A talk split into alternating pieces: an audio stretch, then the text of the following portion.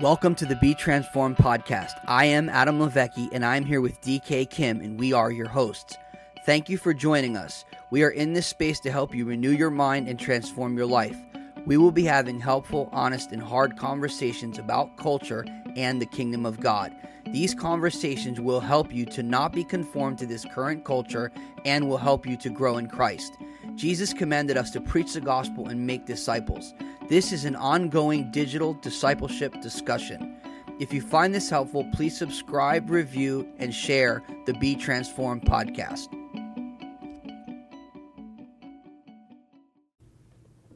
Episode 16 Honor and Service. I'm really excited for today. We have the deacon, not a deacon, the deacon, Joseph Garcia, with us today which is exciting. For me, that's exciting because Joseph and Erica have been with us from the very beginning at Rescue Church, and uh, they should they deserve a plaque or something, some sort of gift of appreciation, because when you plant a church, it's really difficult, and uh, there's been times where it's like I wanted to leave the church, so I'm sure they really wanted to leave and uh, but they're here and we love them. And uh, the deacon is someone who always adds value to w- whatever he's a part of. He's just a solid guy not difficult to get along with easy to flow with. And i have a lot of love and appreciation for him. And god is raising him up to be a voice. So i want to kind of just dialogue with him and ask him some questions just as it relates to the things that he's seen and learned from being consistent and serving. Because in in in this culture everything is so fast so quick.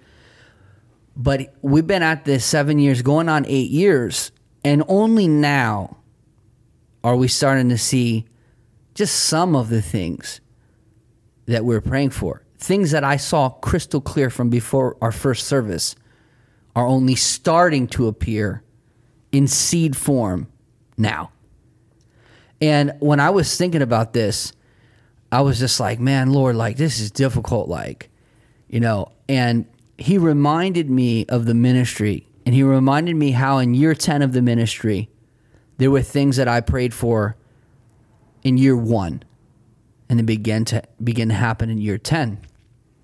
And so I said, you know what? We're just going to be faithful. We don't know what it looks like and uh, we're just going to trust the Lord. And so he's been someone who has trusted the Lord with us, and we have also seen God prosper him and bless him. And um, so we're excited to have him today. So thank you, Joseph, for being with us. Thank you for having me. So you've been here for a long time. W- what are some of the things that you would say that you learned or observed, but in the beginning, when this was all new to you? In the beginning. In the beginning beginning. That I learned they were difficult. Tough you don't say. tough lessons yeah. So uh, some of the things I learned right in the beginning was that you know I can't serve two masters.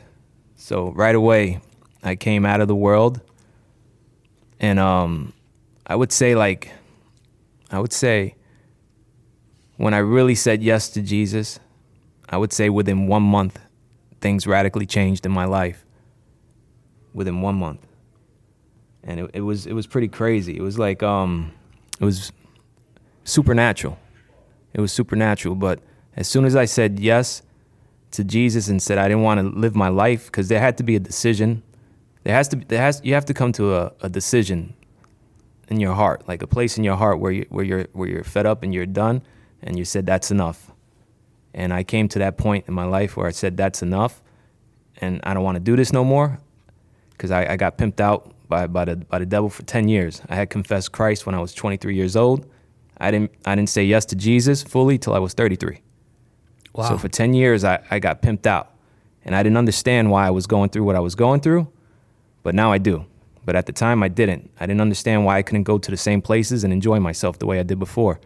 Things I didn't care about like I had no regards. It didn't bother me. I used to go to these places and have a have a great time doing bad things. And I would I would try to once I said yes to to God as far as like accepting Jesus my, as my Lord and Savior, and I tried to still like hang with my friends and, and do that that in and out thing. Every time I did that, I was completely miserable. But when I when I first said yes to Jesus wholeheartedly, supernaturally, within one month, things began to change, and uh, supernatural, like divine connections, started to happen. And that was when I, I met my pastor. Now, one month after after that decision, which is crazy, because so I know his wife from when we were young, right? And we have some old mutual friends. Some people are not alive, and uh, so we all came from craziness, you know, crazy. And the thing for that that was really shocking with me is, and I have this same thing with the, uh, with actually DK since you're on this uh, this podcast. I had I am not a trusting person, so I'm very loving in the sense of like I love you, I'll extend myself, but just because I love you doesn't mean I trust you. Mm. And I had like a trust for Joseph in the beginning that to me it didn't make any sense because I I really didn't know him. And in reality, I really didn't know Erica like that either. So I'm like, but I had this trust for him. And so we meet at this prophetic school. And to me, the prophetic school feels like a complete failure. It's like a disaster. You know, it's like 15, 20 people in a room. It just feels like, what are we doing? and I realized that there's times that there's something small that's happening and you think it is it's an event, but God is saying, I want to give you a family. Yeah. And God was preparing us for something at that time that we had no idea. And um, it was actually a really nice, beautiful Korean guy, actually named Paul Kim, of all names, because you're DK Kim, but I don't think you're related. But uh, Paul Kim actually opened his office to us to have this prophetic meeting with Reverend Natal. And so now this is interesting because we, we connect here and God is building. Joseph starts encountering the presence of the Lord. And uh, there's something in God's heart and his mind that I have no idea about you know? And we're just thinking, I'm just thinking from my perspective, like, this is a failed school. And uh, this is like, this is not what I, like, I, there's more than this. And then for him, how did, how did you interpret that same event? Yeah, it was, it was interesting. I didn't even know what the prophetic was. I just, um, I'm serious, man. I didn't know what the prophetic was. I just thought we were just gonna, you know, just pray and just have a Bible study or something, but I had no idea. So I was, um, I came. I was at the time going to a, a Baptist church. When I had uh, accepted Christ, I, was at a Baptist church in uh, Englewood, and um, that was a. I could get into a whole story with that, but it was God really touched me in that place where I like I literally jumped out of the chair. It was like it's like the Holy Spirit pushed me out of the chair to accept Jesus. But um, after that, I I didn't have a car at the time, so I didn't have a. I used to take a bus to go to church. So this Baptist church. I just saw the name Baptist. I didn't even know the difference between denominations and what that meant. So I just saw this place that was near my house. It was convenient. I went there, and a really good man, uh, Pastor George, bless him, um, really, really good man, a great teacher. Um, he really took the time to like, you know, like invest in me and my wife. And uh, when we went there, you know, I was going there on and off for 10 years. And then after that, I remember I used to play football every weekend. And then I, I you know, I stopped I stopped playing in the winter, and then uh, I started going to church, and I started going to church, and I started getting convicted because I felt like once football season came, I was back playing football, but I stopped going to church. And then I, I remember I, I felt convicted, and I was like, dang, man, this is like, you know, I'm like putting football before God. And then uh, I remember we were in that church, and Erica was there with me. We weren't married at the time, and we were living together. I don't recommend that for people. That was our situation. Um, and uh, God started speaking to my pastor about about um you know you know not you know fornication, you know living together, not being married, stuff like that. And I remember we were both convicted, and we both said, you know, you know, what are we doing? I was saying to myself, what am I doing? I'm waiting for someone else better? Like you know, like is like no, this is the one. Like let's let's what are you waiting for then? Let's get married. So we told him we wanted to get married. We got married, and um, I would say like we got married in May. I would I would say this was in September. That whole time I was still I was still smoking weed. I was still smoking cigarettes. I remember I memorized my first uh, Bible verse because they asked me to help with a, a, a VBS. I was forced to memorize a, ba- a, a, a, Bible verse because I, I, was I was like helping out with the kids. And and all of that didn't mean nothing. Like you know, God was doing something, but it really didn't mean th- nothing. Like the word wasn't getting in me. And I remember I had a I had a an encounter where I really slipped and I did something stupid. And I remember I felt so terrible about it that I felt so bad that I, I wept and I cried for days. And um, it was the Holy Spirit just getting on my heart. And I remember I called my oldest brother, who's a pastor, and um, I said, you know what, I'm done. I don't want to drink no more. I don't want to smoke no more. I don't want to do this. I don't want to do that. Because at the time I'm married, I'm like, you know, like 33 years old. I'm just done. And he was like, good. You know, like, you know, I've been like almost like he was waiting for me to get to that point. And he prayed for me. I, I you know, I prayed some stuff. I renounced some stuff. And uh, I never touched a cigarette again, never touched weed again. Never, I can't say it, I never touched alcohol again, but I never had gotten drunk. And then now I don't drink alcohol. But, um, you know, I guess God still had to work with me in that particular area, you know, between uh, not getting drunk and still wanting to have a drink. That's a whole nother story, a whole nother message. message. We could probably do another podcast on that for the church folks. But uh, with a month after that, that was in September, like 9th, I, I remember, um, I met Pastor. And I had been hearing about him because my wife was like watching him from afar. Mm. And she was like, you know, my friend, you know, he was really like, she would, you know, he's really doing some great things for God. He's really going to, he's been to China, you know, he's done, he's done this, he's done that. And I was like, wow, like, you know, that's pretty cool. Cause I guess in me already was that, that Seed. desire, like that Yep. seed to, to go, to go. Just, I wanted to go. And um, I remember I went to this prophetic school and I was just like interested in, in seeing what they were going to talk about. Interested in, you got me?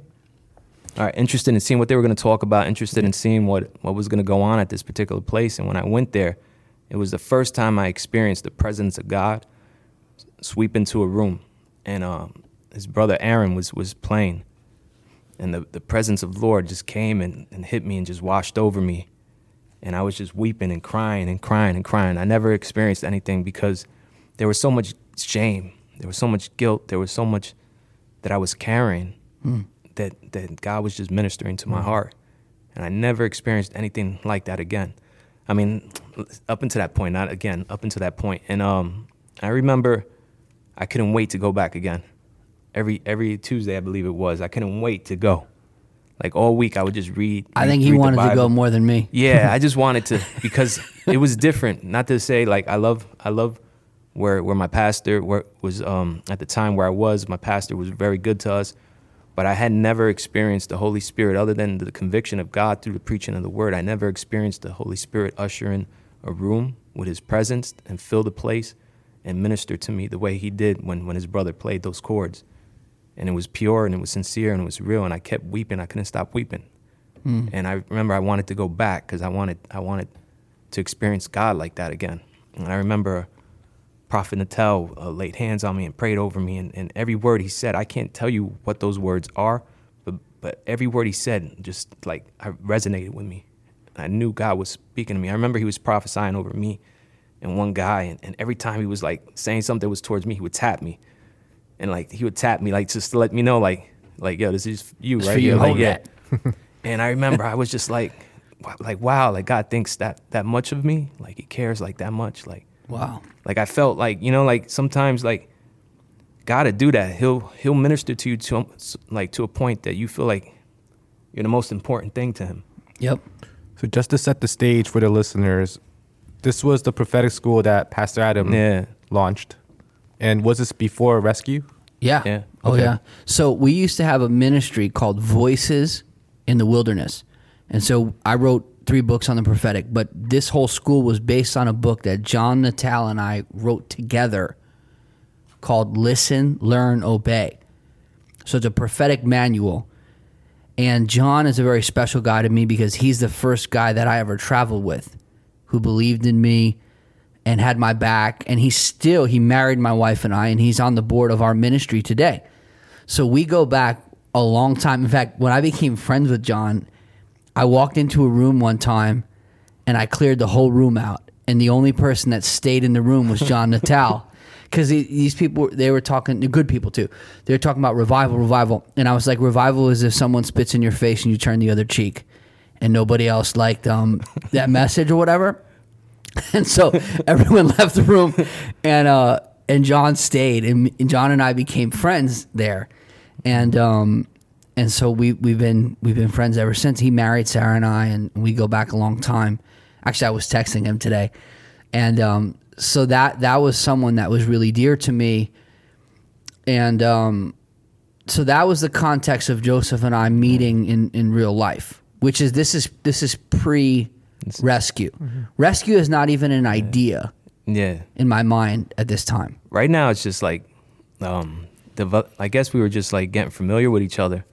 Because at that particular point, like, you know, I, I just kind of wanted to be around, like, and there was some other good, solid people there, you know. So just Yeah. to kind of have some golly connections, because I was like literally coming out of the world, like coming out of the world. Like my friends, like some of my best, you know, we all say, "Oh, that's my best friend." I have I had like a, like five good, solid dudes that like are my boys, and uh, a couple of them are no longer with us. They they died. So like that's the type of people I rode with. Like you know, they they didn't die because they died because of bad things, and um, and I knew like I couldn't. I knew my life was was you know I knew it was in balance. I knew that I, I messed up enough, and I knew that I needed to be around good people, solid people. So just to get around some people that were you know chasing after God with all of their heart was attractive to me.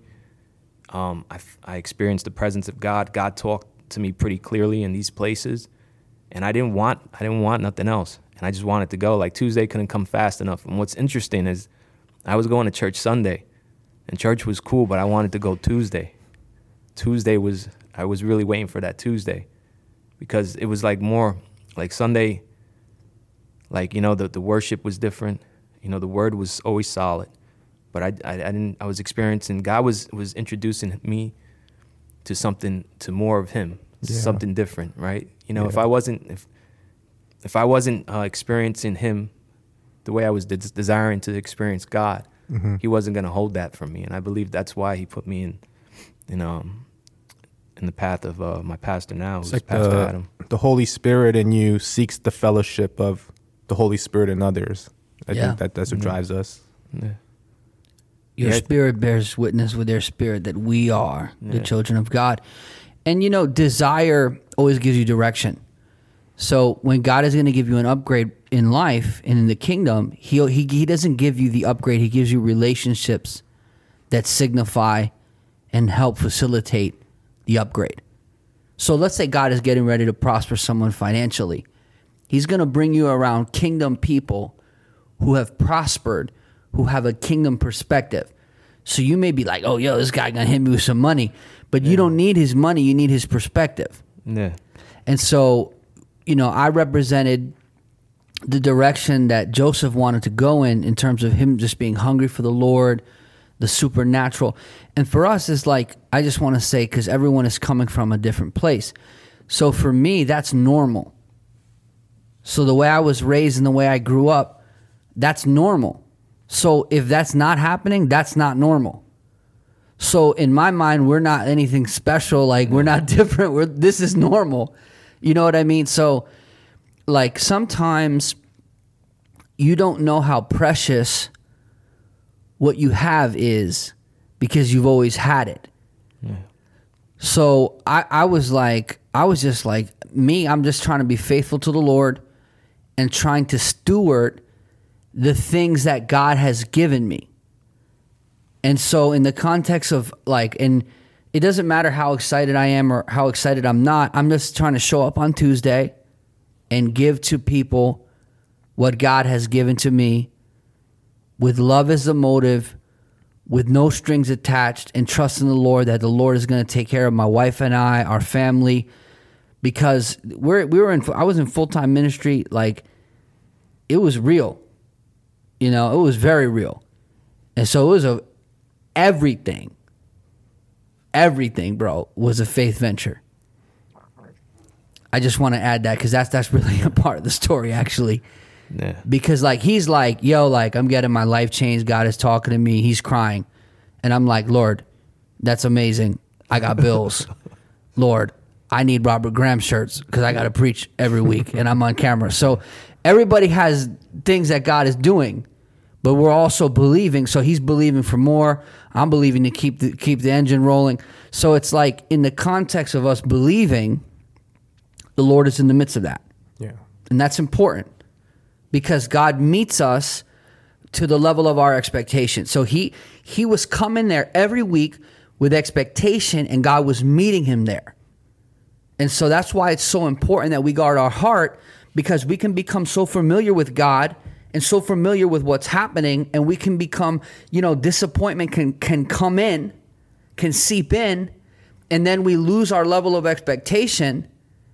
And then we're we're like we're, we're not experiencing what we used to experience because we've surrendered our expectation to disappointment because we didn't guard our heart in real ministry, like, because you're dealing with broken people, real ministry is a baptism of disappointment.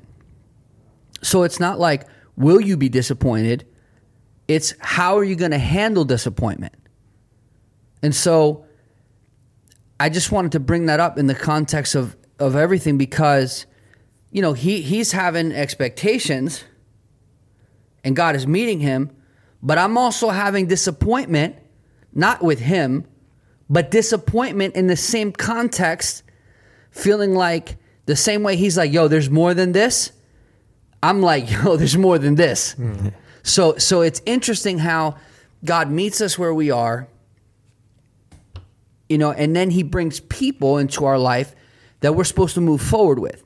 So to me, if that whole prophetic school was literally just for Joseph, it was 100% worth it if I wrote that whole entire book with John Natal just for Joseph, it would be 100% worth it. Yeah. You get what I'm saying? Yeah. yeah. Now, I did not feel that then. Yeah. I was not feeling that. But when you look in the long game at what God is doing, it's way different. Mm.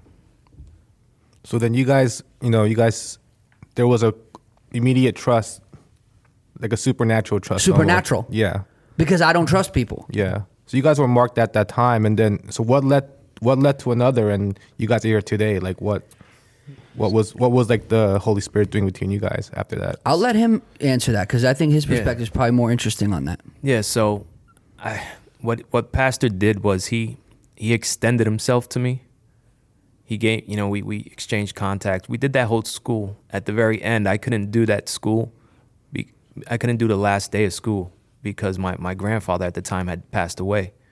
And I remember I drove down to, to Florida. I took my, my cousins down to Florida so they could see him. And um, I remember down there, um, there was something that got stirred up in me.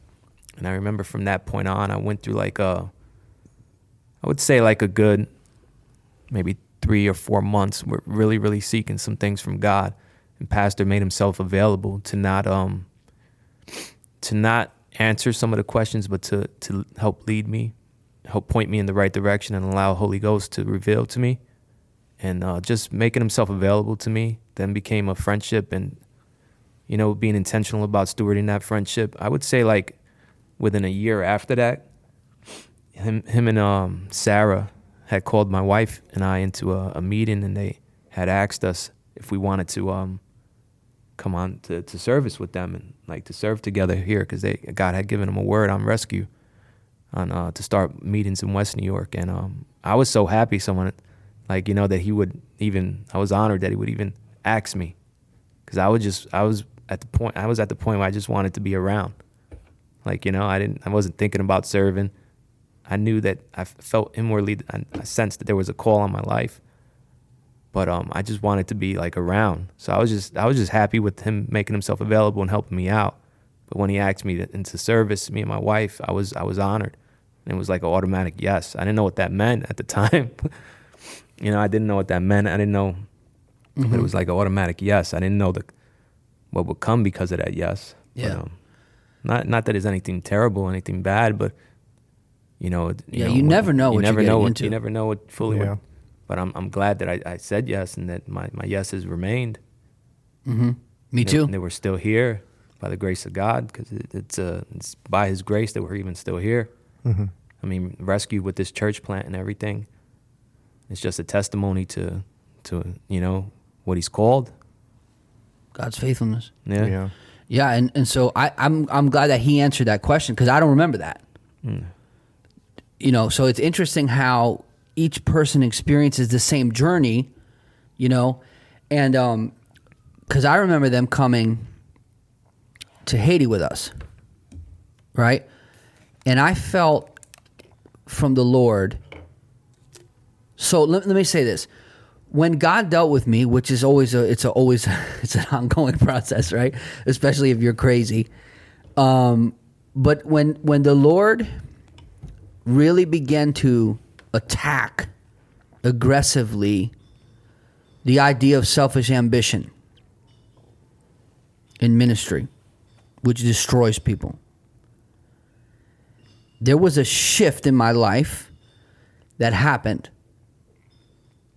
And the shift was that I went from task oriented to relational. Hmm. Now, I have to really be intentional about that because I, by nature, am task oriented. You gotta get things done.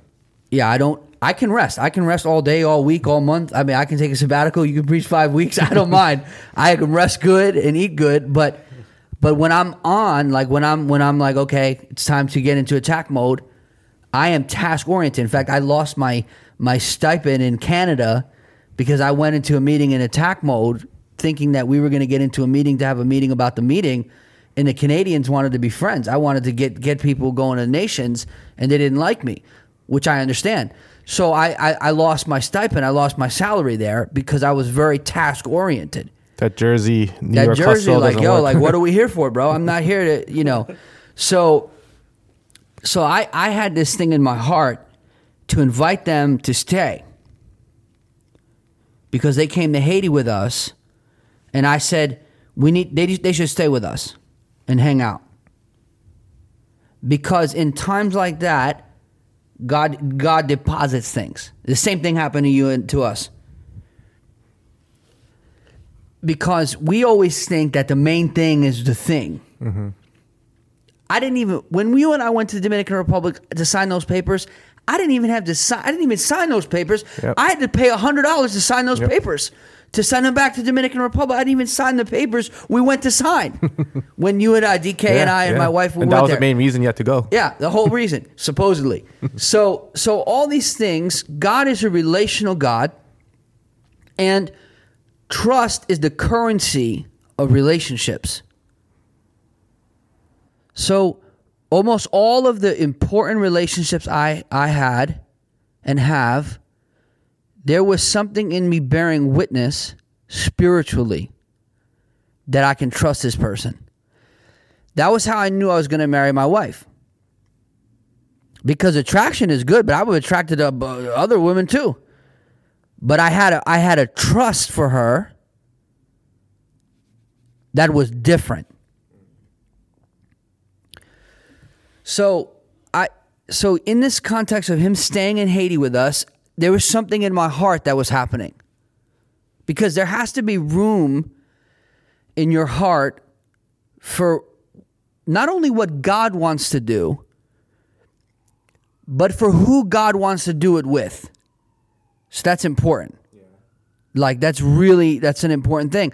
So I, I just felt like one night I'm trying to sleep, and the Lord is like, and what was happening to me is I was traveling, I was full time itinerant, and the more I was getting my prayers answered with that, the more I was feeling like I'm asking for the wrong thing. This is not what I want. What's happening? The more I traveled, the more I wanted to plant a church. Because when you travel, you see things. Some things are like, oh, wow, that's awesome. Praise God, I saw that. And then you see other things and you're like, whoa, that's not what to do. And uh, there's a bunch of churches that we used to, you know, minister to. They're no longer churches. People went apostate, people died, which happens in life, um, all types of things. So the more I traveled, the more I go, this is not it. I, I'm not going to spend the years of my strength building someone else's vision that I don't even know what these people are doing. Yeah. So I knew, I began to know intuitively in my spirit that I cannot fulfill the call of God without making real disciples. So now I'm, I'm just, now I got it, now it gets real life. I'm like, well, I'm not famous enough or popular enough to bring 15 people with me because that's some, that's what some of these guys do. They have a whole crew of guys they're discipling. You know, Randy used to bring a crew of guys. Todd Bentley used to bring a crew of guys. So, you know, these guys have big ministries. They got a crew with them, and you can really disciple people in the context of moving. And I thought that's awesome, but I'm like, well, I'm not that popular. I don't have that much money. So there's no way that I can do this. And this is not what God is asking me to do. So now I'm like, then I began to see there's the only way I could fulfill what God called me to do is plant a church. So now this is going on in my heart and my mind. And then one night in the fall, um, it, it's at that time, fall of 2014. The Lord says to me, What you do in the nations, I want you to do in West New York. And I knew intuitively this was a church. And uh, out of nowhere, I mean, they were. He was. He was really. Not not to say Erica wasn't, but it was really in in my mind. It was him and there was a few other people, but I just felt like these people should be involved with this. And God was stirring my heart toward this area, and I didn't even know it because if you go back, even you go back on the We See Jesus Ministries YouTube channel, you'll see that a bunch of videos are in the North Bergen area overlooking the city, hmm. which I pass that way because that's the way I drive to church every Sunday.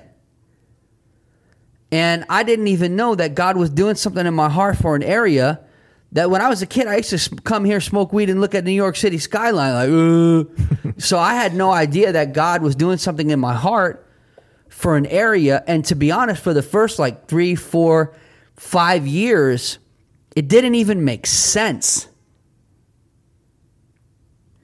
And um, I'm I'm just honestly like to be honest, I'm just thankful for Joseph and Erica because there's a lot of things that would try to come and separate people from what God has called them to do because doing what God has called you to do is very inconvenient, it's frustrating, it's very discouraging, and they're both very loving people. So when people would leave the church, it would affect them more than us because we were already used to it in ministry because you know in ministry we just are used to it. So I, I had kind of like whatever. I'm not really built like that, and it it would really like like I would see it on them like man like and even his wife like we would just like it would bother his wife more when people left the church than my wife. So I'm like, man, like these are these people have beautiful heart. They're sensitive. They love the Lord. They love people.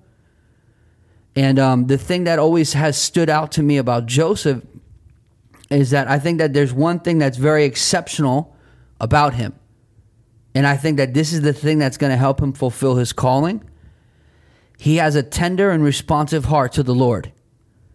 So if the Lord convicts him, he's responsive. He doesn't pretend like God is not talking to him, you know, like he's not in pretend mode.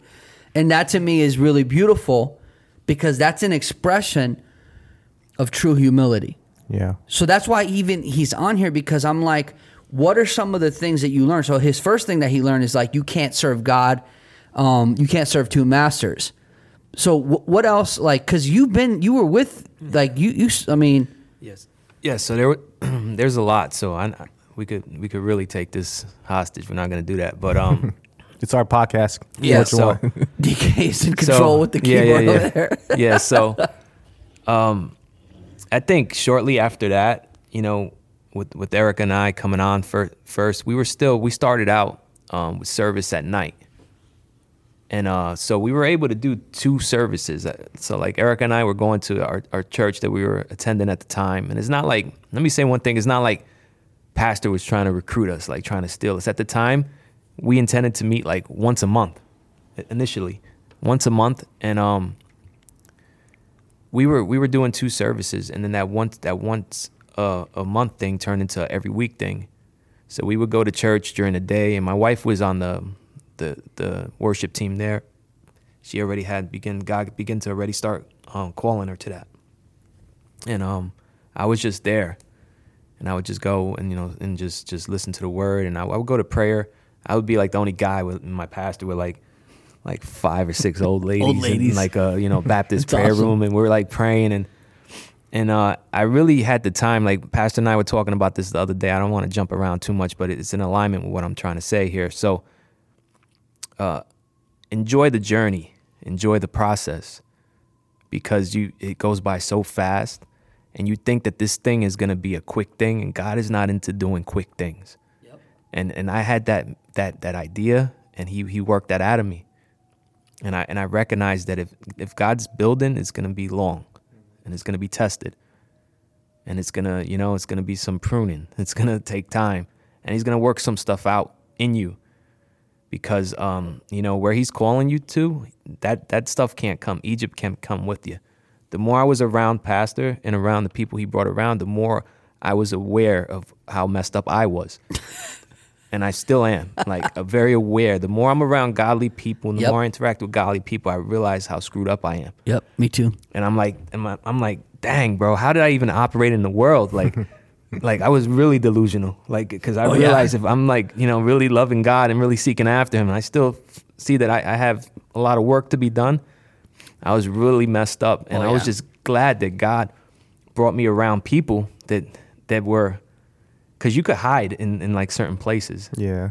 you know and I, and I felt like you know when God was God was revealing things to me in this place and people that that I would have never been aware of. Yeah. It's like because it's sad because a lot of places where I was you know there was the supernatural wasn't at work. Mm-hmm. my pastor is a great man. I, no, I will never talk. Great man love him. Love him. Love him love him. He, he helped me and my wife out a lot. A lot but there was things that that as I became more familiar with the scriptures, that I I just seen that there was things that were going on in the Bible, and I I was wondering why I wasn't seeing this every weekend. And the more I began to see the the praying for the sick, the going out, and it wasn't even about like just seeing miracles all the time. It was just about, you know, the church leaving the room, mm-hmm. leaving the building, and that was attractive to me. So then when I began to to serve, I was serving for like two years, both places, like serving here and then attending church in other places, and still going to prayer meetings. I had started a men's group there. I asked, you know, because I realized my pastor was taking on a lot and he wanted to do more, but he wasn't going to do it all himself. So he gave me permission. I started a men's group.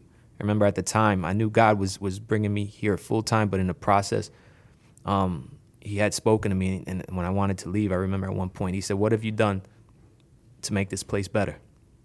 And at the time, I hadn't done nothing because I wasn't serving. So after we did that men's group, I think that in that men's group, a lot of men got ministered to, and a lot of men got got touched, and I and I and I helped in other ways. But uh, when when I knew it was time to leave, it was because at the time, um, God, I was I was opened a barber shop, and I, I had someone working for me part time, and and he would leave on a Friday when the shop was busy, and I needed his help. I think it was a Friday or a Thursday. He would leave, and then he Saturday he wasn't there, and I'm like, but he would come to work Tuesday. He'll be there Wednesday. I'm like, I need you. To, I need you Thursday, Friday, Saturday. need you every day. And then I, I realized you you can't serve. He couldn't serve me and his and the other place he worked at uh, full wholeheartedly if because he was split. mm, And then I realized like I can't serve my pastor here and I can't serve my other pastor. I still call them both my pastors because like I mean I'm under Pastor Adam now, but I still call him Pastor George. He's a pastor and he was a mentor and he's a huge played a huge part in my life. So I love him and I honor him. But I realized that I couldn't serve him there or him here. So what I do, I, I ask God, where is it that you want me to be? Where is it that you're leading me? Where is it that you want me to be? And I sat and I listened and I waited and I and it was pretty clear to me that it was here, that he was so there was a transition, but in the transition was where I realized that I was going to be able to fulfill my role to my pastor, and not only that, but for um, really begin to start the journey and the process of where God is, is taking um, me and my wife as a family, and also, um, you know, like where the where where my calling was going, you know, and it's not about Yeah. like me individually, like my calling and that. No, it's about serving. Like where am I going to serve? But in the process of serving, God will reveal all of that to you. Yep. yeah. You know, it's, it's, it's once you say yes and you begin to be planted somewhere, then then then your roots can go deep, then you can bear fruit. Mm-hmm. And it's not about the bearing fruit. That's just part of the blessing. That's just part of it. But it's about being committed to to a place to fulfill the role. Um. So to fulfill the role that you have and being Yeah. committed to that, and also getting behind.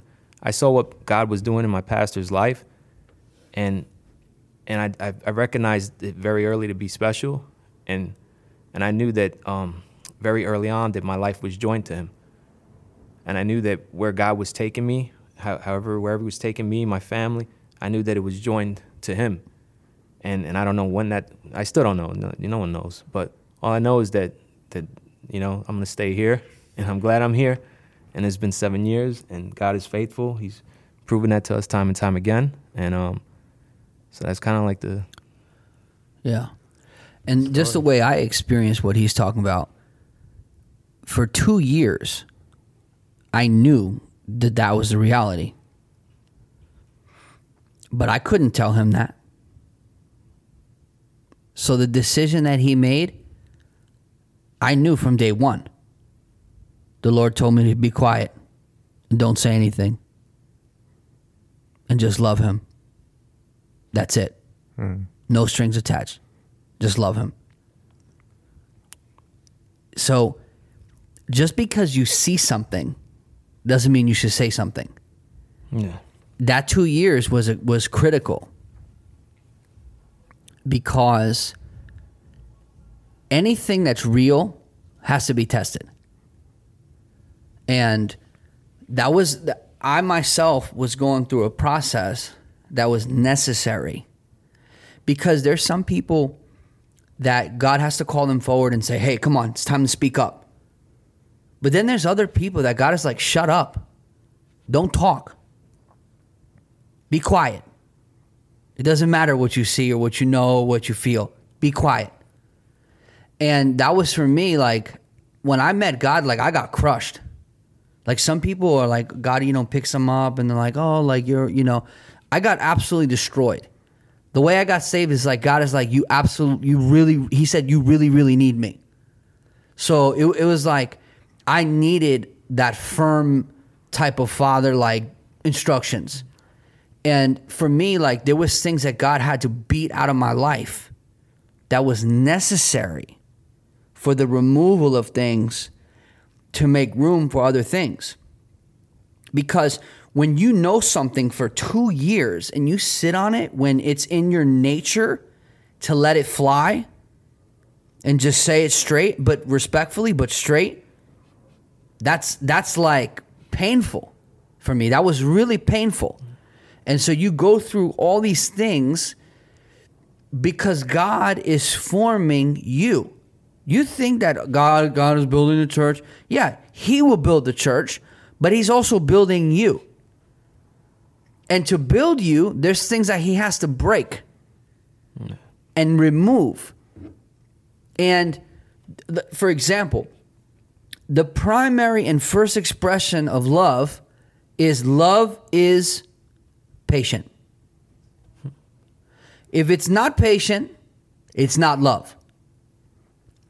So I I cannot say I love him and really say I love you if I'm not going to be patient with you. Yeah. So that's a that's a perfect example of how you honored Joseph. There's honor there. You're not you're not trying to get Phil fulfill your agenda. You're you're honoring his path and his journey. And that's actually one topic I want you guys to talk about is honor because um you know, I walked into rescue, you know, earlier this year. I meet both of you guys as leaders of this church and that's the first thing I felt immediately is like this there's a culture of honor here between you two and your relationship with each other how you honor other people in the community and just everyone in the family. And a lot of that is built on what you say about each other but it's also what you don't say about each other. Or, you know it's like both. Oh, for sure. yeah. So i just felt like wow i could learn a lot about how you honor others through you two specifically. So i just want you guys to talk about that. Like you know what what is honor to you? Like is that like a you know, like a conscious thing you think about. I don't. You guys just do it so well. You guys represent it really well. So like, I want you guys to talk about that.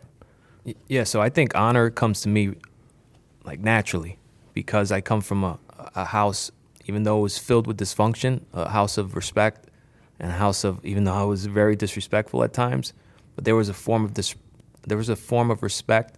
And I come from um, seeing my mother, she, she shows hospitality very well. And that's a form of, form of honor.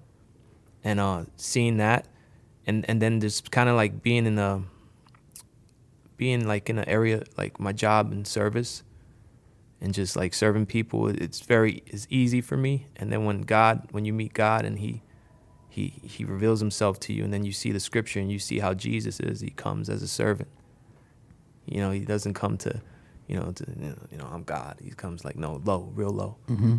and then um so i think when when you see that in, in scripture and then you see and you read and you, you see what honor is you see the fear of the lord you see reverence you see honor your father and your mother and, and then you see what that word means there's there's so much attached to that word and what it means and then it has to play out in how you live and how you how, how you do church right? If i can't i can't i can fulfill my role in serving my pastor and getting behind him and and, and doing what, what needs to be done if i can't honor him because then there's no respect.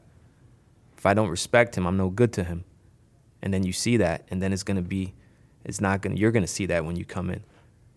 And and like you know i just think that it's, it's natural and i think if i honor god right then i'm to honor the man that he put to to lead me who he put as, as to plant this church. He didn't ask me to plant plant this church. He asked him to plant this church he asked me to come serve him so i, I got to honor that Mm. and, and, and through that honor it will eventually lead to promotion but i'm not here to be promoted i just know god's good and he will promote me Mm-hmm. I'm not looking for a promotion. I'm not looking to be seen. I'm just looking to serve God by serving my pastor.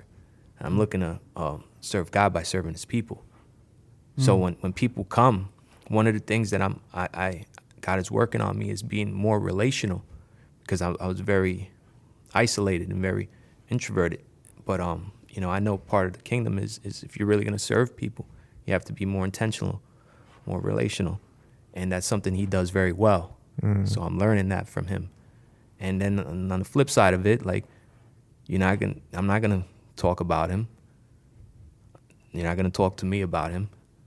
Like, you know, like you know, it's very clear in the scripture. You see what happens when people talk about their leaders. You know, and and he doesn't give me nothing to talk about. If there's something I have to talk about, I'm gonna talk to him about it. Mm-hmm. And if there's something he has to talk, he's gonna talk to me about it. And there's throughout the years, I think there might have been three conversations that we had to really talk to each other about it. But it never went to no one else. It went to each other. Mm-hmm. Those are private, and it was never bad. But I trust him with my life, and that's just what it is. So for me, it's, it's a natural thing to, to to serve him. It's a natural thing to serve his wife. They serve us probably more than we serve them, and uh, and his household. I never experienced nothing but hospitality coming into his household. The first time I met his parents, I felt like I belonged. Mm. I felt I was like, yo, they taking like you you I'm like like a reject. I felt like a reject coming into a house where I belonged, you know, and it was like I was I didn't feel like I if it was a different vibe like going into that house. I was like, wow. And we're not talking. No one's perfect people. We all have our issues. Oh yeah. But you're talking about people in terms of hospitality and honor. They modeled it and embodied it, and it's a learned thing too, right? God teaches you, and I learn. I, I learn a lot of it from Him. God shows me in Scripture, but I learn a lot of it from Him because He embodies it. His father embodies it. His mother embodies it. Sarah embodies it. So it's it's natural for it to get hold of you. Yeah, that's beautiful. And honor begets honor. So what I see in this house is um, honor from the top, and it just flows out, and it just creates a culture of honor. That's what I'm seeing here. Yeah, I love his answer because it's it's relational, but it's also biblical. So the Baptist roots come out. For me, it's like this is the first commandment with a promise. And honor adds to the quantity and the quality of your life. Mm-hmm. So I'm like, that sounds like a good idea. Yeah. So that's that's one. Another thing is, it's an expression of humility. You will always honor what you value. So if you value people, you'll honor them. If you don't value people, you won't honor them. And one of the things that I learned from my mother, um, if you can't say it to them, you shouldn't say it about them. And so if I have something to say, I, I'll say it gracefully and privately. And I think that it's important in terms of building a culture of honor that you celebrate people publicly and you bring correction privately. The only time that correction should be public is if the sin is public and the person is unrepentant. Other than that, it should be privately, gracefully, and humbly. Because I'm not saying what I want to say to get something off my chest, but I'm saying what I what I need to say for the benefit of the hearer. And so I think that um, that's important to, to remember. Ano- another thing, too, just on a, on a practical level, years ago, the Lord spoke to me and He said, There's three keys to promotion. And He said it was humility, honor, and excellence. So if you embody those three, then uh, there will be promotion. And, and it's the same way of saying faithfulness leads to promotion. It's the same way the proverb says that a faithful man will abound in blessing. So, what I should pursue is faithfulness, not blessing. And, and the same thing is, I shouldn't pursue promotion, I should pursue humility. Humility means I need God, it means I need people. Honor is the, the interpersonal expression of humility.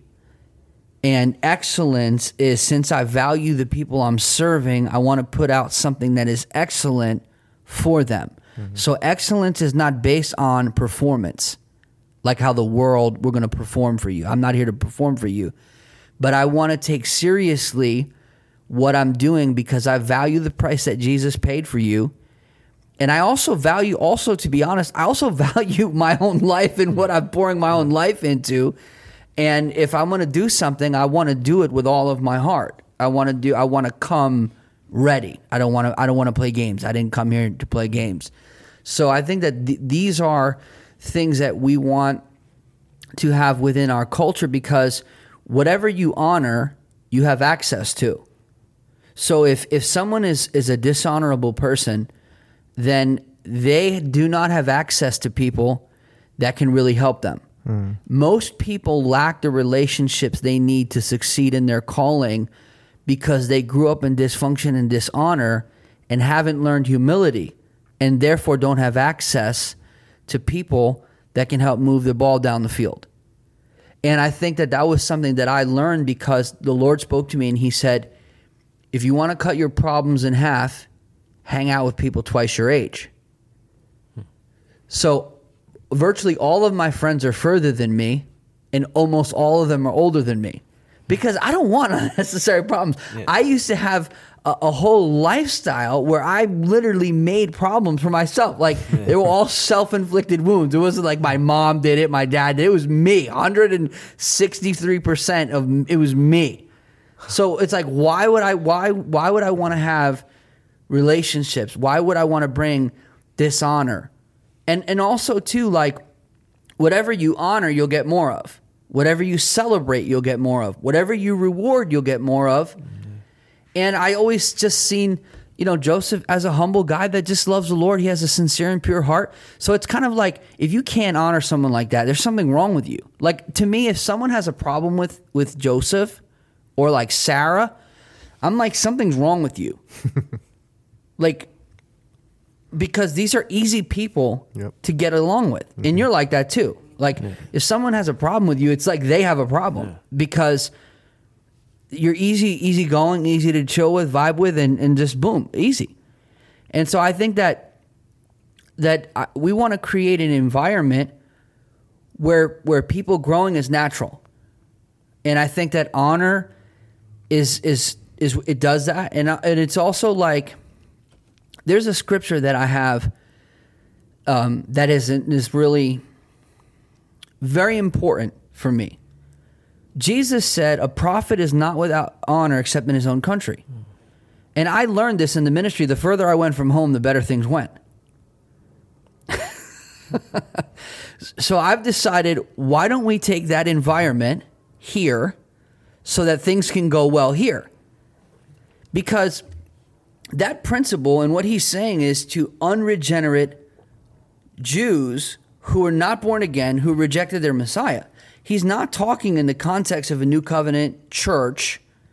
And so, if we can create an honor culture, a culture of honor here, then everything that God planted in people can grow if they want it to. Now, if they don't want it to, I can't. I can't get into that. I don't. I don't. I don't do that. But if you want it to grow, if you if you if you want to celebrate what God has put inside of you and you're serious about that, and and I have found that If anything else means more to me than that, then I won't have that. Mm, yeah. But if what God put inside of someone is what they want most, then if you create a culture of honor, what is organically in them as they seek the Lord will grow.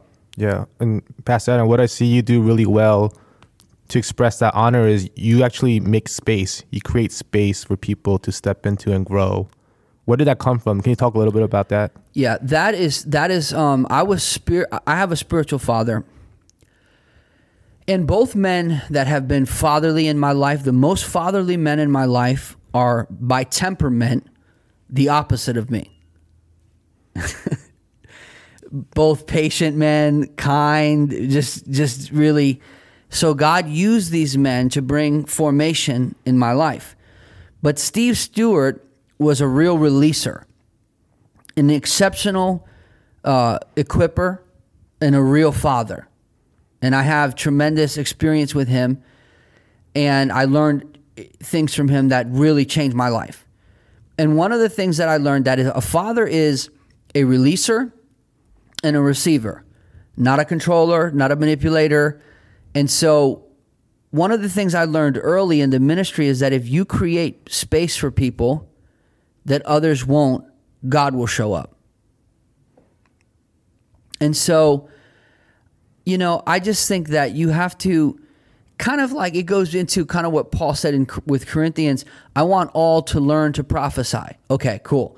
We so there has to be an environment of learning which means people have to be teachable.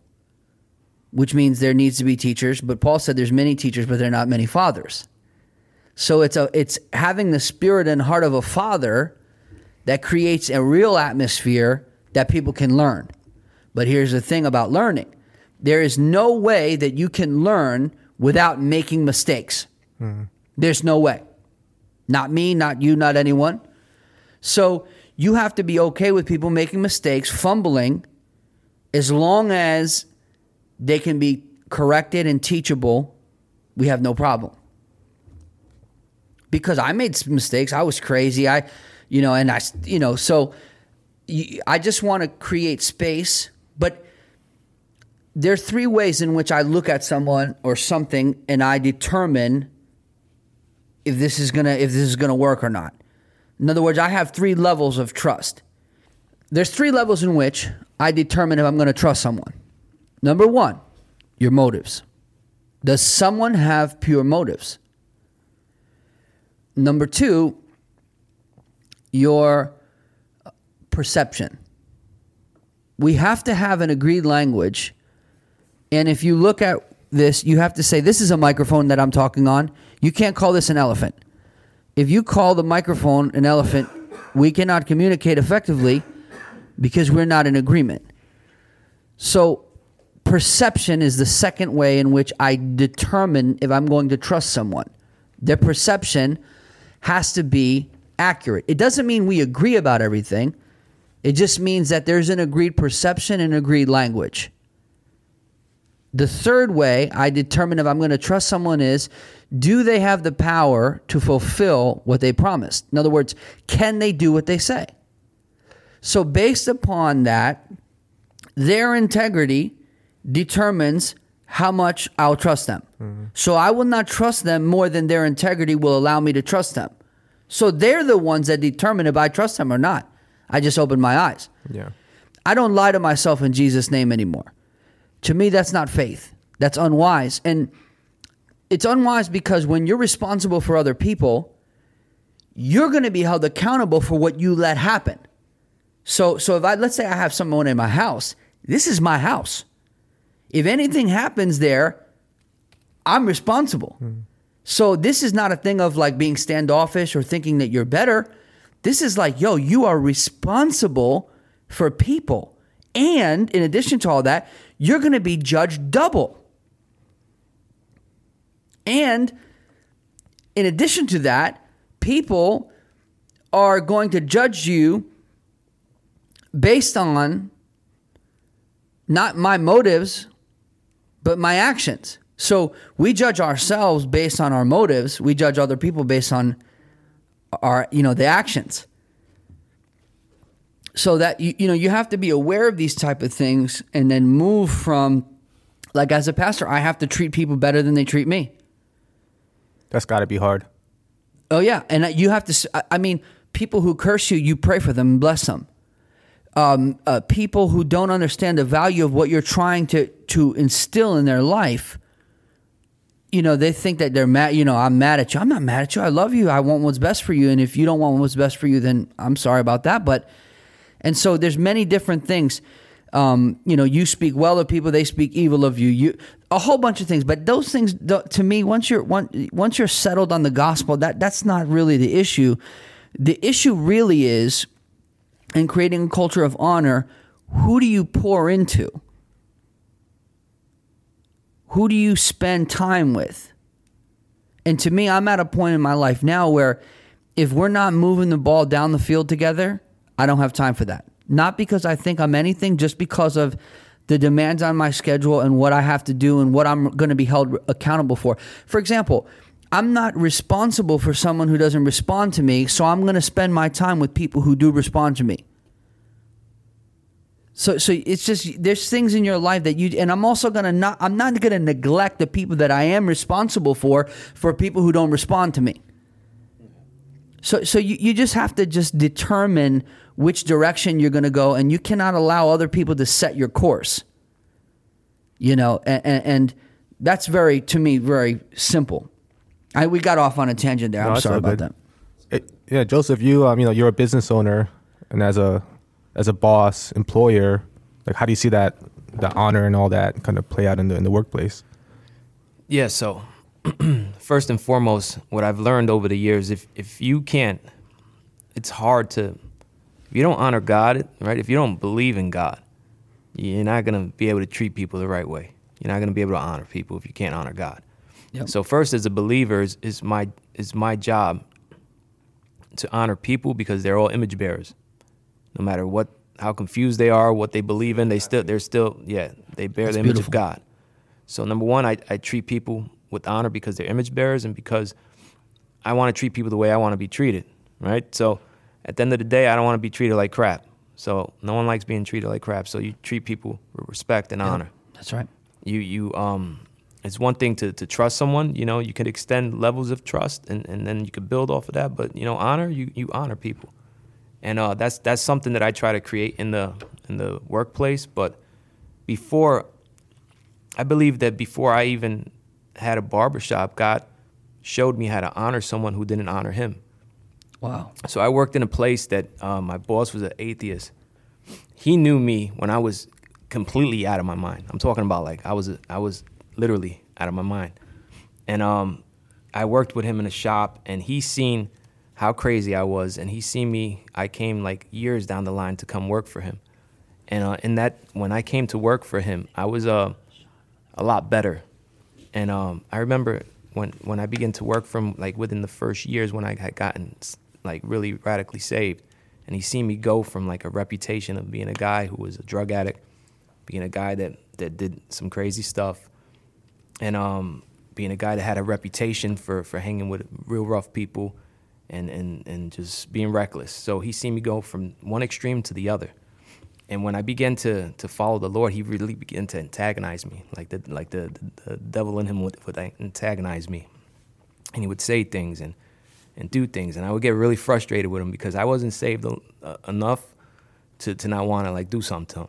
So I was really like working through those feelings. So I was just uh, so I was like, you know what? And I'm just like holding my breath and just trying to like you know get through. And I would go back and I would react sometimes, and I would get mad and say stupid stuff and um, you know but during that time i remember that he i was getting upset with the environment because it's really like crazy music. I'm upset with the music i used to listen to right? I'm like all upset now. Like i can't be here. It's so evil right? You know like i went like got real religious for a second. But uh i remember in that environment um i would be upset with him because i'm paying this guy rent and my my clients would go to use the bathroom there's no toilet paper you know and i'm like the floor is nasty trash. It stinks. It's like you know grimy, and I'm just like, yo, what this guy? My my clients, right? My clients are gonna, you know, I'm gonna go get some stuff for my clients, and you know, I'm gonna get toilet paper for my clients. I'm gonna do the stuff for my clients. And I remember God spoke to me, and He said, treat this place like it was your own. Hmm. So right away, what God was was was telling me is, don't go and do it for your clients. Do it for Him. Wow. It's His place. So what He was doing right off the rip, He's telling me to honor Him in the workplace. And by me doing that, I would go to to the dollar store because at the time I didn't even really have much money. So mm-hmm. like I, for me to go, I'm going to the dollar store. I'm buying cleaning supplies. I'm buying stuff. I'm cleaning up. No one likes cleaning up someone else's pee. You know. No one likes cleaning up stuff they mess they didn't make. Mm-hmm. So I go to the bathroom. I'm doing that, and then what I don't realize is when I'm doing all of this, the man that he mocks, the man that that that, that he agitates, I'm embodying Jesus to him in the marketplace, and I'm not even realizing that. Wow. I'm honoring him because when people come there, they're not gonna say, "Yo, Joe did this." They're gonna they're gonna say, "All right, this guy had a pretty clean bathroom." You know, it's the barbershop. The name of the barbershop, I won't say it on there, but the name of the barbershop, they, it's a clean place. Mm-hmm. It's a place that you know, you, if you use the bathroom, you wipe your butt. Not not not not have no no toilet paper there. You know, or like it's just you know where I'm getting at. So, mm-hmm. in the process of me doing that, I would say like within a year, God promoted me and gave me the opportunity supernaturally to have my own place. So when I when I Honor leads to promotion. yeah when I tell my guys like like listen sweep, I'm telling them sweep not because I'm I'm the I'm the boss and I'm telling them to sweep. I'm trying to put something in them because if you can't sweep for a place that you don't own, you're not gonna sweep when you own a place. That's right. I'm not telling you to, if you can't do that now, you're not going to do it later. Mm-hmm. If you can't honor me in the workplace now, you're not making room for your future. But they don't see it like that. And what they don't even know is that right now, I, they don't know that inside me there's, there's, there's a word to, to reduplicate what I'm doing. And I'm looking for a guy to have a heart. I'm mm. looking for a guy to, to want what I want. To, to, you know, I'm looking for a guy to entrust Yeah. my place with and plan another shop. Mm-hmm. But these guys won't sweep, you know? So it's like, you know, that stuff can, it's hard. It's like you want to you want to teach it, but the way you teach it is by sweeping yourself, Yeah. by cleaning up poop you didn't you didn't make, Yeah. you didn't make a mess with, by by, you know. So like I'm just giving an example of, of honor in the marketplace, like you know, for for those who are who are working somewhere, maybe your boss you don't even like, Mm-hmm. you don't have to like them to honor them. Tell the people. You don't have to. It, the commandment pastor was talking about about honoring your father and your mother. Some people have a problem honoring their father and their mother because they don't. They had a their mo- their dad and their mom wasn't there for them. Yep. They have they have a wrong image of father in, in heaven. Yep. So they can't even honor God in heaven right because they have that mommy and daddy issues. But I say to you now, God will work all of that out of you. And you don't have to even be associated with your mom or your dad to still honor them. You could honor them in your heart. You could honor them how you speak about them. You could honor them to, to not say what they didn't do in your life. Yep. You could pray for them. Yep. And all of that is going to do is going to make room for promotion. That word honor, I, I got it on an index card. That word honor is the same word as kabod. It's, it's this glory. It's, it's glory. It, it could increase too. Mm. You know, it could increase. It leads to to be. It's, it's heavy. It should mark you, right? When you honor somebody, it, it leaves an impression. When someone honors you, it should leave an impression. That's Yeah. why you have good and bad impressions. When you meet people, that guy rubbed me the wrong way. Maybe there was something that he didn't honor you with. Maybe you got offended. Maybe maybe that's a personal issue. I don't know. But there, there's uh, there's honorable. There's abound. You, you're supposed to when you honor people, you increase. You abound there, there's abundance. There's uh, there's is to be very, very great, to prevail, it's to promote, and to be rich. Everyone likes that word rich, right? To be rich, but it's it's when God promises a long life and land, He's promising you to live long in the abundance. In that land, there was fruit. In that land, there was places they, that they didn't even build. There was there was Yep. fruit there, in that land. There was a neighborhood. It wasn't to have things for yourself. It was to be in an environment with people that were all blessed. Yeah. It was a on. It was an environment of honor. When you do that and you create that environment, you create a space for God to be welcome. You create a space for the glory of God to come in and mark people. You you know it's transformational. So when you have that that that that honor, people come in, they experience, and they leave changed, and they say, "I want some of that," and it's contagious. Yeah. because you can't be in a place like that and, and, and not rub off on you. Mm-hmm. Yeah, and and I, I think that if you even listen to his story, the the core motive is humility. So like when when when you're when you're there like in a bathroom, like cleaning a bathroom for someone else who is actually dishonoring you, that's not only merciful, but that's humble and merciful. And the expression is service and honor. But that was the thing that positioned him to not be there anymore. you know, many people run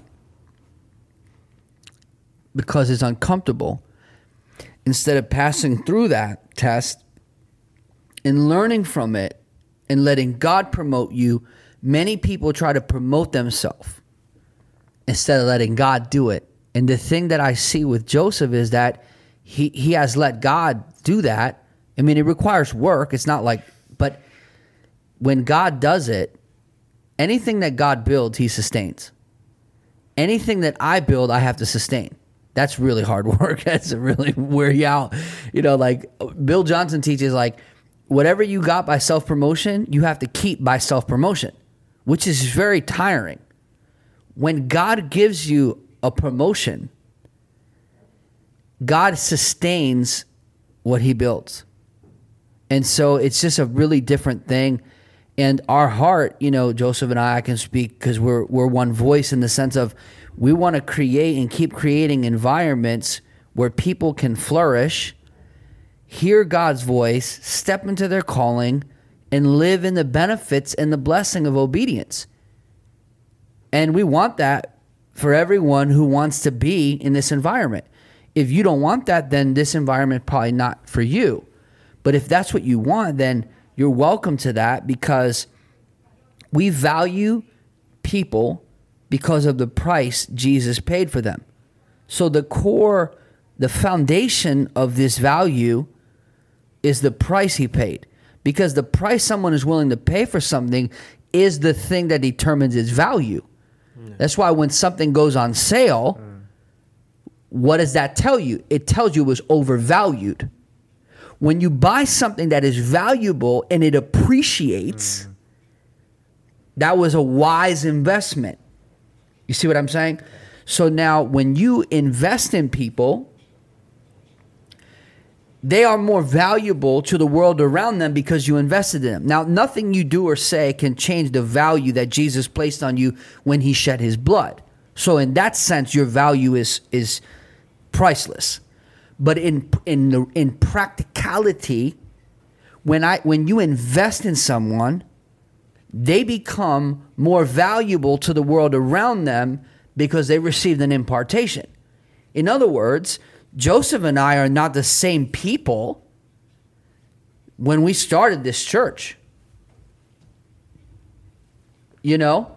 And because of what God has deposited in us, because of the price and the grace and the experiences, I'm more valuable to the world around me because God has dealt with me. You know, you think of how much your life has changed, how much value, you know, he adds to other people now. It wasn't like that when when when when we first started, and me neither. But when you stick with God and you keep walking with God, and God keeps investing in you, then you know you're, you you are an appreciating asset mm-hmm. to the kingdom of God for the purposes of God, and we are ambassadors of the kingdom.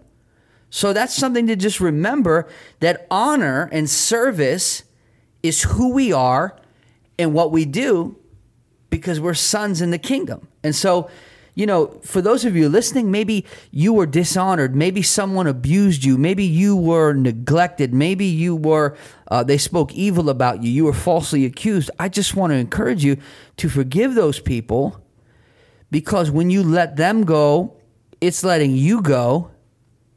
And when you confess what you've done wrong, you position yourself for God to make things right in your life and to take you into everything that He has for you. And so, in the context of Be Transformed, we, we want to see you uh, to to be transformed into His image, into His likeness, and not only to be an image bearer uh, in doctrine, but be a light in the world in reality. And and so we just want to just encourage you that no matter where you find yourself, that that just keep walking with Jesus. Let humility be just the posture of your heart. Learn honor and learn service so God can continue to promote you in everything that He has for you. Man, Man, keep your integrity. yeah, Keep Joseph, your, keep, keep your integrity. Like integrity is huge. So, if you, I even wrote this down because I didn't want to forget it. The word integrity, when you look it up, it means innocence.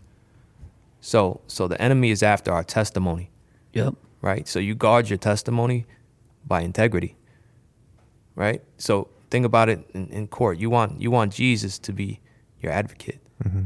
right? Not your judge, right? You want you want you want to be blameless. That's right. So there was there was something that was going on recently. I was telling my pastor that, that God, you know, God was, was showing me some stuff that He doesn't even want me. I'm not not even like bad stuff, but it's stuff that, you know, Pastor pointed out. He wants you to be blameless. Mhm. It's not. I don't want people to confuse that. Like you know, you want to, you know, you know, you want to be not not perfection. You know, even though you Jesus is perfect and He's in you, Mhm. and you and you work towards that. But the thing is to, you don't want even the people that are in the world shouldn't have anything ill to say about you. I mean, the devil will speak lies, right? And people will say wild stuff, but you want to walk. You don't want to, you know, you want to be clear. Let the accusations be Yeah, false. Yeah, yeah. and you know what? The devil will do some funny things. Like I was reminded, even coming into this podcast, like of a couple of things, couple of stories where, where um, wild stuff. Like I remember one time I was in the supermarket, and I remember I called pastor, and I was in the Mm-hmm. supermarket. Like crazy things like this happened to me, and I'm I'm in the I I'm in the that. line, and I bought like a lot of food, a lot of food, like like close to it was like three hundred dollars or close to three hundred dollars worth of food for me, and it wasn't even outreach; it was me. Pray for me. In it was, reach. it was It was me. the in reach. In reach, yeah. so as I get in the line, uh, I get this impression that comes in my mind. It says he's he's gonna try to give you the food, and I'm, I'm like, all right. And I'm like looking at the the guy at the the cash register, and I'm like, I'm like, all right. So he rings everything up. He rings everything up, and he tells me, just go. Wow. And I'm and like that, you know, like there's one thing like like Joe wanted to leave. Mm. Joseph was like, "This is not right." Mm-hmm. you know, Joseph. Joseph is Joe was a- like, yeah, yeah, we Joe wanted to bounce, bro. Joe wanted was like, "Thank you, Jesus." you know, but um, I, it, didn't, it didn't sit right with me, Mm. and I I went to the to the car, and Mm. I'm telling you, no one would know but God, Yeah. and maybe that person whose credit card got charged, because it wasn't mine Mm-hmm. no one would know but but God. And now I was like, I'm telling the guy, I'm like, here, I want to pay for this. Take this. And he's like, no, just go. I'm like, no, no, no, take my money. And then now the manager comes over, and now I don't want to get this dude fired. Mm-hmm. So I'm like, you know Yeah. what? I'm, I just bounce. So I take it and I bounce and I sit in the car and then I, I was like, this ain't right. I think I might hit a pastor on it right away. My, you know, he's he's the one I hit up in those emergencies. So I, I um, what I did was I went back inside, and I just went to the service area and I said, listen, I think there was a mistake with, with my my bill. I just want to pay this. I had cash. Boom. Exact. Here, just fix that, and because I didn't want to get the dude in trouble, and I left it. Whether they chop that up among themselves, I don't know. I mean, that's that. That means split. If they split that among themselves, Yeah. It's not on you. it's not on me. Yep. I, I did. My hands are clean. Mhm. I'm washed. But that's an example of like the, the devil will do things and put you in weird situations to see if you're for sale. Mm. Yep. So you can't be for That's sale. Like if we're gonna walk this out, if we're gonna honor God, there's things in, in your life that you it, you can't you can't be for sale. And for me, it was the area of finances because the area of finances has gotten me in trouble time and time again. I went to jail for the area of finances because I tried to make a come up and got myself uh, locked up. so like, you know, like because of money, because because of money, because of the greed. Mm-hmm. So the the enemy knows that. So what what he tries to do is now when God's in the middle of promoting somebody, he wants to give somebody a business, he wants to he promote someone. So now if you if you if he could if he could touch the gold, right? If he could go and touch the money, then he has you. You're in his pocket. And then now your testimony, you're not innocent no more. And then if you could if you think no one's looking, but God is looking, and God is watching, and He's looking for someone who, who has a yes in him, and He's looking for someone that He could trust. So if, if anyone, like it all goes hand in hand, like honor, integrity, service. Yeah. There, there, if you can't, you know, you can't do any of those things first without honoring God, and and you're not, and you know, you can't serve the uh, to the best of your capability without the, without integrity. I'm sorry, I'm, I'm tapping the, pre- the preacher and me's going. I'm sorry, but you can't, you can't. Sorry, That's good. forgive me, folks. But um, you can't, you can't do one without the other. Yep. They they're all hand in hand. Honor, humility, yeah. service, Integrity, you can't. Integrity. They're all they're all attached. kingdom. Yeah. So don't be for sale. That's right. You're not a hoe. Yeah, you already were bought. Don't don't don't sell yourself. Thanks for listening. Thanks for listening. Thanks, Joseph. All right. Thank you for having me.